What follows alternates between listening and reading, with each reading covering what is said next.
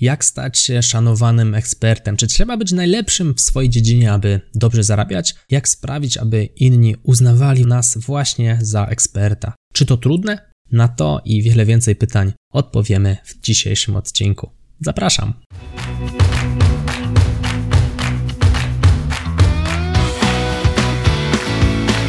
Chcesz przenieść swoją karierę na wyższy poziom?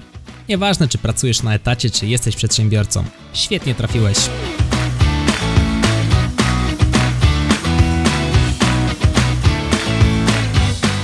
Nazywam się Michał Kowalczyk i witam Cię w Excellent Work Podcast. Jak stać się ekspertem i dobrze zarabiać? Zacznijmy od definicji eksperta. Kim jest ekspert? Kto to jest ekspert? Zdarza się, że spotykamy się z kryterium 10 tysięcy godzin, czyli mówi się, że ekspert to jest ktoś, kto spędził nad jakąś konkretną dziedziną 10 tysięcy godzin. I ja bym tutaj akurat tego kryterium się nie trzymał. A dlaczego? No bo godzina godzinie nierówna. Co innego siedzieć i klepać bez zastanowienia kolejne godziny, a co innego korzystać z tych godzin świadomie, w pełni wiedząc, co się robi i zastanawiając się, analizując swoje problemy, próbując w czasie spędzania tych godzin zgłębiać, rozwijać się właśnie w tej konkretnej dziedzinie. W mojej ocenie bycie ekspertem to jest bycie w czymś lepszym, obiektywnie lepszym od większości ludzi, których znamy. No bo o co chodzi z tą eksperckością? Tu nie chodzi o to, aby być ekspertem telewizji publicznej. Tu chodzi o to, abyśmy my w naszych kręgach byli uznawani za kogoś, kto się świetnie zna na jakiejś konkretnej dziedzinie. A dlaczego akurat w naszych kręgach? No bo nasze kręgi to najczęściej są na przykład nasi znajomi, to są najczęściej też osoby w pracy, z którymi jesteśmy, a więc jeżeli tam będziemy uznawani za eksperta, z dużym prawdopodobieństwem uda nam się po prostu lepiej zarabiać, no bo będziemy kojarzeni z jakąś konkretną dziedziną. Tak było w moim przypadku, jeżeli chodzi o Excela i dalej tak jest. Jestem uznawany za eksperta Excelowego, wyszedłem z tym szerzej do świata i uznaje mnie teraz za takiego Excelowego eksperta. No nie powiem pół Polski, no ale na pewno kilkadziesiąt tysięcy osób. Natomiast wszystko zaczęło się na etacie. I zaczęło się od uczenia się. A więc punkt pierwszy, aby stać się ekspertem, trzeba się uczyć. Tu nie chodzi o to, że ty musisz siedzieć w książkach od rana do wieczora, natomiast za ręką na sercu najwięcej nauczyłem się zaczynając pracę zawodową. Tak, Uczyłem się po godzinach i do dzisiaj się uczę. Prowadzę firmę, która bardzo dobrze sobie radzi. Mam na myśli przychody, mam na myśli zyski, natomiast ja nadal codziennie się uczę. Uczę się, bo nauka powoduje właśnie to, że jestem na bieżąco w branży i śledzę nowinki. Dzięki temu, że się uczę, czyli czytam książki, korzystam z kursów online, mogę się rozwijać szybciej niż inni. O co chodzi z tą szybkością? No, czas jest dla nas kluczowy.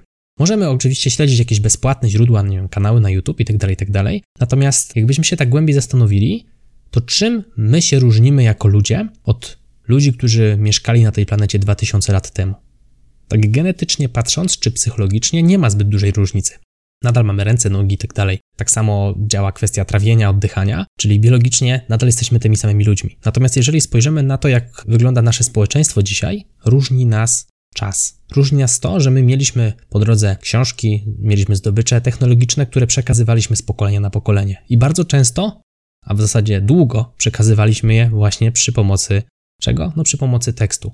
Kwestia wideo, kwestia nagrań dźwiękowych, którego teraz słuchasz albo oglądasz, to jest dość młoda sprawa w historii ludzkości. Pismo było zdecydowanie starsze i dzięki właśnie temu, że mieliśmy pismo, podawaliśmy sobie przez wieki kolejne tutaj zdobycze, doskonaliliśmy sprawy, jesteśmy tu, gdzie jesteśmy. A więc naszym celem nie jest korzystanie z maksymalnie dużej liczby bezpłatnych źródeł, bo to oddala nas od celu, przybliża nas, ale powoli. Czyli mamy koszt alternatywny.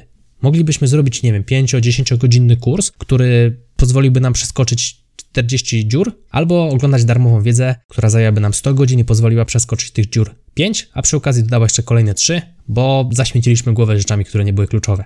A więc uczenie się, robienie tego maksymalnie efektywnie, czytanie książek branżowych, kupowanie, uczenie się z kursów branżowych, no i dbanie o to, aby faktycznie ta wiedza była maksymalnie wysycona w jednostce czasu. Obserwowanie liderów dziedziny, czyli kolejne miejsce, które może spowodować, że staniemy się ekspertami. Może też rozmawianie z tymi liderami, jeżeli jest taka okazja. Mamy dzisiaj media społecznościowe i praktycznie no, większość ludzi na świecie jest w naszym zasięgu. Wystarczy do nich napisać, zagadać. Wbrew pozorom tacy super specjaliści z wąskich niż z wąskich dziedzin nie są jakoś bardzo oblegani, można faktycznie z nimi porozmawiać. Mówię z autopsji. I teraz niekoniecznie musimy odnosić się i obserwować polską scenę. Możemy skierować nasze oczy na zachód, o czym wspominałem w podcaście 55, skąd czerpać wiedzę w internecie. Ja swoje Excelowe nowinki najczęściej biorę właśnie od osób nawet za oceanu, ponieważ oni tam są bliżej Microsoftu, jeśli mogę tak powiedzieć, mają tutaj zdecydowanie świeższe te informacje i przekładam je tutaj na rynek polski. A więc uczymy się, obserwujemy liderów, polskich, ale też niekoniecznie nie boimy się patrzeć w stronę zachodu. Uczymy innych, czyli szkolimy wewnątrz firmy, jeżeli jest taka możliwość, ale też możliwość wdrażania pracowników. I powiesz, ale ja nie mam kompetencji, żeby wdrażać pracowników. No masz, ktoś przychodzi, no i jest jakaś sfera firmy, którą ty obsługujesz, on będzie pracował na stanowisku obok, więc jest spora szansa, że możesz mu coś przekazać. I teraz dzięki temu, że ty mu tę wiedzę przekazujesz, swoją systematyzujesz, a w jego oczach wyrastasz na taką osobę, która wie więcej. No i ty też sam w swoich oczach zaczynasz generować sobie większą pewność siebie, no bo mogłeś kogoś czegoś nauczyć. Przy szkoleniach stacjonarnych, takich wewnątrzfirmowych, możesz zrobić szkolenie z jakiegoś tam konkretnego stanowiska. Co to ci da? A no, będziesz musiał ustrukturyzować wiedzę, którą masz. Przy okazji pewnie, jeżeli pojawią się jakieś dziury, będziesz musiał je wypełnić, a więc będziesz się musiał pochylić nad jakimiś małymi badaniami, po sprawdzaniem dokumentacji, może gdzieś tam w firmie o tym stanowisku, na którym jesteś, czy jakichś specjalnych procedurach. To jest znowu coś, co fajnie twoją wiedzę ułoży, zrobi z ciebie ciebie eksperta w oczach osób, które będą cię słuchały, bo będziesz ich szkolił. No i też znowu poprawisz pewność siebie względem nawet samego siebie, patrzenia na siebie, ale też usystematyzujesz sobie wiedzę, przez co no znów masz kilka punktów wiedzy więcej właśnie w tej konkretnej dziedzinie, a i szef będzie patrzył na ciebie na pewno przychylniejszym okiem, jeżeli na takie szkolenie wewnętrzne z takim pomysłem szkolenia wewnętrznego sam wyjdziesz. To znów mówię z autopsji. Teraz uczenie innych w obrębie firmy to jedna sprawa, ale wyjście z wiedzą do osób, które są na spotkaniu, do osób, które są na przykład szczebel wyżej, to jest druga kompetencja. Czyli staraj się pokazywać swoją wiedzę na spotkaniach, staraj się rozmawiać z osobami, które są wyżej w hierarchii. Nie bój się takich rozmów, nie bój się wyrażać swojego zdania. Zachęcam Cię do posłuchania sobie odcinka 61, jak pokonać nieśmiałość. Tam właśnie więcej mówię o tym, kiedy jesteśmy nieśmiali, dlaczego jesteśmy nieśmiali, jak sobie z tym poradzić i dlaczego nie warto być nieśmiałym. No i o tym, jak tę nieśmiałość zwalczyć. Nie bójmy się też zmieniać swoich opinii. Nawet jeżeli rozmawiamy z przełożonym, który ma zdecydowanie większą wiedzę niż my i on nam powie, że coś jest nie tak w tym naszym toku rozmowania, no to my przecież się uczymy. To nie powoduje, że my jesteśmy traktowani przez niego jako osoby, nie wiem, jakieś gorsze albo głupie. Wręcz przeciwnie, powiemy, aha, szefie, masz rację, tak faktycznie jest logicznie i tak dalej, i tak dalej, możemy zmienić zdanie. To nie jest tak, że jak my powiemy swoje zdanie raz, to ono już do śmierci takie musi być. Ciągle się zmieniamy, świat się zmienia, uczymy się, sięgamy do nowych źródeł, kursów, książek, a więc to nasze zdanie się też kształtuje. I teraz gdzieś widziałem ostatnio w internecie taki mem czy zdjęcie z cytatem: Książki to lekarstwo na posiadanie swojego zdania. Właśnie chodzi o to, że w książkach Naprawdę czasami są takie wow, wywrotowe historie, które zmieniają w ogóle nasze podejście. One są nadal mądre. Natomiast okazuje się, że jak ktoś, kto spędził całe życie nad jedną dziedziną, wyda książkę, my ją przeczytamy, to okazuje się, że to, co nam się wydawało, to tak naprawdę nam się wydawało, bo rzeczywistość jest totalnie inna. Dlatego to czytanie książek jest takie istotne. Teraz w kwestii uczenia innych, rozmawiania na gdzieś tam spotkaniach z przełożonymi, czy nawet na korytarzu, mamy jeszcze wyjście szerzej, poza obręb firmy. Możesz zacząć pisać bloga, tworzyć kanał na YouTube, możesz wydawać podcast, tak się składa, że wszystkie trzy aktywności, które wspomniałem, ja już robię. I znowu, dlaczego to robić? No trochę dlatego, co uczenie innych szkoleniami wewnętrznymi. Aby przygotować kolejny odcinek, trzeba zrobić sobie solidny research. Trzeba sprawdzić różne źródła, często też anglojęzyczne. Szkolić przy okazji język, robisz coś dla mini badania strukturyzujesz swoją wiedzę, czyli układasz sobie ją w sprytny sposób, tak jak ja teraz do ciebie nagrywam ten podcast, mam tutaj przygotowaną taką mindmapę, od której się odbijam, czyli przy okazji kształtuje mi się gdzieś tam dykcja. U mnie z tym problemu nie ma, natomiast jak zaczynałem, wiadomo, trzeba było trochę popracować, aby te zdania się ładnie układały, żeby dało się tego dobrze słuchać, tym bardziej, że jak ja to dla ciebie nagrywam, to praktycznie tam nie ma montażu.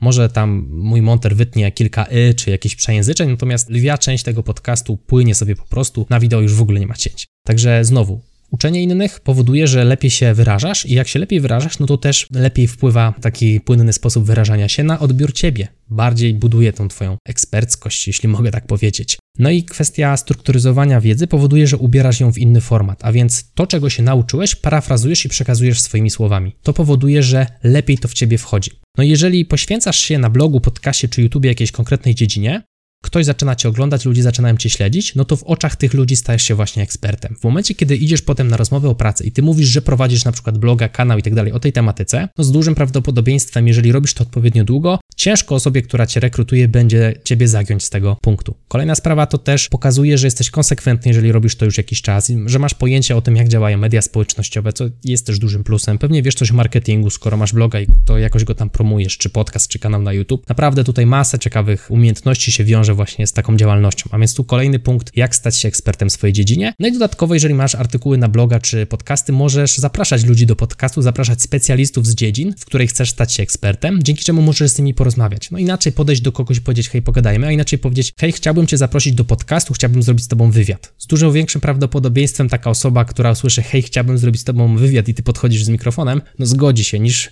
jak podchodzi ktoś z ulicy i tak mówi, hej, pogadajmy, albo chodźmy na kawę. Nie każdy wielki ekspert się zgodzi. Z jednej strony na socialach pewnie popiszecie, na mediach społecznościowych, natomiast już fizycznie na świecie, gdzieś tam w takim realnym świecie będzie wam ciężej. Oczywiście możecie się umówić też na nagranie online, ale to jest naprawdę fenomenalny sposób na to, aby porozmawiać właśnie z ludźmi takimi bardzo sławnymi w branży, z naprawdę ekspertami i bezpośrednio od nich się uczyć, rozmawiając jeden na jeden. A poza tym to też dobrze działa PR-owo. Jeżeli widzisz siebie w podcaście albo ktoś widzi ciebie w podcaście obok jakiegoś super znanego gościa z branży, to powie wow, nie? Oni są razem, koło siebie, już się łączą te kropeczki, czyli ten gość, który z nim rozmawia, pewnie też jest jakimś ekspertem w tej dziedzinie. Nie zostawiaj pytań bez odpowiedzi. To jest coś, co wymaga pewnej konsekwencji. Mam tutaj na myśli swoich pytań. Czyli jeżeli pojawia się w Twojej głowie jakieś pytanie branżowe i Ty nie znasz na nie odpowiedzi, to poszukaj. Naprawdę poszukaj, aż znajdziesz. To jest mierzenie się właśnie z problemami. Jeżeli pojawi się jakiś problem, którego nie możesz pokonać, staraj się go rozwiązać, bo to, że go rozwiążesz, spowoduje, że kiedyś w przyszłości może cię ktoś o to zapytać, a ty już będziesz miał rozwiązanie. No i tutaj przechodzimy płynnie do czyichś pytań, czyli jeżeli ktoś się ciebie o coś pyta, również staraj się rozwiązywać te problemy innych. Oczywiście popracuj też nad asertywnością, bo tu nie chodzi o to, żebyś ty rozwiązywał wszystkie pytania jak leci i swoją robotę zawalał. Tu chodzi o to, aby właśnie był wilk syty i owca cała, abyś był w stanie się wyrobić swoją pracą, jeżeli mówimy tutaj o etacie, i przy okazji jeszcze komuś w pracy pomóc rozwiązywać jego problemy. Dzięki temu zyskujesz punkty respektu w jego oczach, zyskujesz punkty respektu w oczach szefa, no i ogólnie w dziale jesteś kojarzony jako ekspert tam jakiejś konkretnej dziedziny. Pewnie pojawi się więcej petentów z problemami jakiegoś konkretnego na przykład programu czy dziedziny, ale właśnie na tym ci zależy. Chodzi o to, aby ludzie dookoła ciebie przychodzili akurat do ciebie z pytaniami, no bo to znaczy, że właśnie w tym świadku, w którym się obracasz, jesteś kojarzony jako ekspert z obsługi na przykład Excela, tak gdybyśmy się chwycili tutaj programu, którym ja się zajmuję, z którego szkole. A przy okazji no co, sam też się czegoś nauczysz. Jeżeli ktoś zada ci pytanie, no to masz zdecydowanie więcej problemów do rozwiązania, a im więcej problemów rozwiążesz, tym trudniej będzie cię po prostu zagiąć, a więc zbliżasz się faktycznie do bycia prawdziwym ekspertem. Wystawia się na ocenę specjalistów lepszych od siebie z danego tematu. To jest, myślę, fajna sprawa, jeżeli masz okazję złapać coś w charakterze mentoringu, czyli znaleźć kogoś, kto w Twojej branży jest właśnie takim super ekspertem, masterem, specjalistą i on byłby w stanie w jakikolwiek sposób tutaj wskazać Ci kierunek, pomóc Ci jakoś szybciej się rozwijać. To się bardzo wiąże z czasem, od którego prawie zaczęliśmy ten podcast. Zauważ, że każdy sportowiec szuka bardzo dobrego trenera. Dlaczego? No bo ten trener wie, co zrobić, aby ten sportowiec osiągnął rezultaty, lepsze rezultaty, szybciej, żeby działał sprawniej niż reszta. Sportowcy nie są sami sobie, nie? tylko szukają właśnie dobrych trenerów. Zwróć uwagę na przykład na, nie wiem, skoczku w reprezentacji polskiej. Jak się zmienił trener, to te wyniki też już nie są takie, nie?